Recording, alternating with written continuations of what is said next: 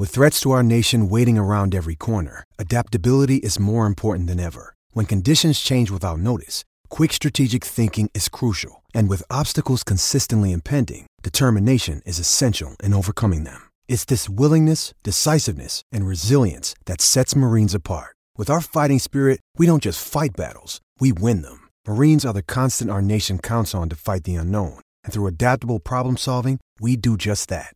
Learn more at marines.com. One stable who had a Group 1 runner, and this happened. 29 8 third quarter Coastal Babe a length and a half away. Treacherous Baby made ground to third. Madrid runs on wider. Our Shangri-Lana in front. Coastal Babe the far side. Treacherous Baby Treacherous Love running on. Madrid is jumping out of the ground. Our Shangri-Lana Madrid and Treacherous Love coming. Coastal Babe can't reach them. Our Shangri-Lana Madrid is driving hard but won't get there. Our Shangri-Lana Group 1, Steve Dolan. Beat home, Madrid third across. And a Group 1 winning trainer, Steve Dolan, joins us on the Sunday morning.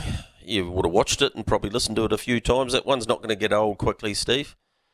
No, no, it's actually got a nice ring about it, other than um, it's got a bit of ring to it than my uh, voice at the moment. So just bear with me. Um, I'll try and force the words out as best possible for a few listeners. No, no problem at all, mate. It was gone on Friday when I got the chance to talk to you straight after the race. And, well, so you should have done some celebrating because it's pretty hard to, to beat the All Stars at the best of times, let alone with a filly that was only having her fourth start. But you had a couple of things in your favour, Steve. One, she's obviously very good. Two, you had barrier one. And three, you had a bloke called Hart sitting in the bike it's funny how things can um, can sometimes pan out in, in, in, various directions right from the from the get go. It's been quite a bumpy road um, to get to this stage of, of actually making the final. Um, and to come up with one barrier and to have Cameron Hart available, just uh, the piece of the puzzle came together really nicely. I don't want to get too far ahead of myself because I felt like the horse was pretty spot on.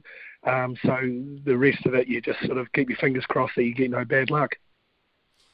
Well, she took luck out of play. She dominated from the top end. The best filly thus far has been Coastal Babe, and she sat on her back. Madrid came from a long way back, and Treacherous Love was good, but your filly was simply too good.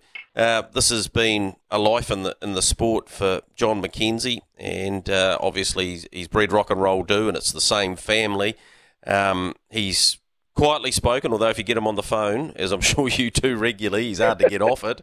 Um, big, big thrill for him um, massive thrill for him. He was um, he was very emotional afterwards. He didn't mind admitting. He said it's been 40 odd years and in the making and trying to uh, achieve you know the, the highest goal, and that is to get a, a Group One winner or to get a horse good enough to um, be able to win a Group One. And so um, he was very thankful and and uh, yeah, he's um, he, he, him and Marcia, they've um, they've come into the stable and, and provided me with a pretty good uh, horse to, to start with, really. So um, to to to get them that um, to achieve them a, a Group One at this early stage is just uh, is wonderful, and I'm I'm I'm just thrilled for them.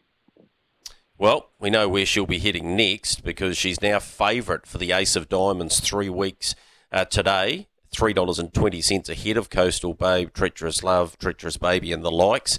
Um, is that it? Will that be your grand final, and and then you've got a lot to look forward to with her uh, in another, you know, when she turns three on on the first of January. Yes, it will be. Like um, try and treat her a little bit kindly, and um, she's still developing. And, and I was very um, adamant to um, John when I talked to him. I said, "Look, your horse is going through a bit of a growth spurt." Um, and it's going to really need three to six months to find the very, very best of it. Um, so to to be able to get this result this early on was um, was not totally unexpected, but it was just a pleasant surprise. And, and so if we sort of space the races and head towards the Grand Prix, and then we might give her a little bit of let up, and then we'll sit down and map out a campaign through those uh, three-year-old fillies races next year. How many you got in work, Steve? And and what uh, what's what sort of numbers is, is the optimum, or are you there? I I always like to um, I always say that I, you know we work we work to, to live really rather than the other way around. I'm probably one of the more lightly raced types, I guess, as far as workloads go. so um, I've got I've got Laura Mackay alongside me. She's been with me for quite some time, and um, and she's been terrific, and she's a big, big help to me. She's very good, very uh, well organised, and everything runs fairly smoothly. We have about a dozen in work at a time. Sometimes we creep up over that. We can get up to around 15. We have a lot of young horses we really haven't got anything over three years old, to be honest, Greg. That's the market we're in now, and I've got John Curtin on board, and and predominantly we look to um, just develop young horses and uh, and either race um, maybe overseas or uh, keep them here if they're if they're um, if they're good enough. Um, if not, um, you know they they get on the for sale list. But you know, this filly was supposed to be sold, as you know, and um, and it's it's funny how things work out because it um, yeah it was just a it was a minor problem and it's not something that can't be fixed but um, I'm not sure that he's going to be keen to, to, to let it go now but um, yeah but we're just um, we've got a couple other you know really nice young talented horses so I'm looking forward to getting them um, off the place as well. All right, I'm not going to hold you because um, you you yelled that hard on Friday. You hurt your vocal cords and, and you've obviously uh, lubricated them. I would suggest for the last couple of days, as you should have, because uh, getting Group One wins is, is no mean feat. Just before you do go though, Amore Vita, you've had so much fun with her. Um, there's still plenty left with her. Look, there, there is. We're just contemplating at this point. Um, about uh, just treating her the way she's treated us and, and maybe just making this her last season. Um, yep. I'm, I'm quite adamant, and I know it's hard to emulate the feats of, of one like her, but I believe if we look after her, get her in the broodmare paddock in the best possible shape, um, that we give ourselves a better chance of um, reproducing what she has for us. So we'll push through to the um, you know the, the the Group One races early next year with her.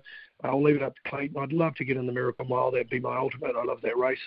We've been in it before and had no luck. Um, and then perhaps um, she could come back. Um, it's it's more than likely she'll come back here now um, during the winter, and we'll prepare her for the Broodmare paddock. Uh, sounds great, mate. Of course, she beat Manhattan, who was a winner on Friday, uh, in the Golden Girl at the Brisbane Carnival. Hey, thanks, Steve. Congratulations again. Uh, uh big, big effort there on Friday, and appreciate you coming on Trots Talk. Nice welcome. Thank you so much, Greg. There is Steve Dolan, the uh, preparer of our Shangri-Lana, who upset them in some respects, although there were a few smart judges suggesting that she could win.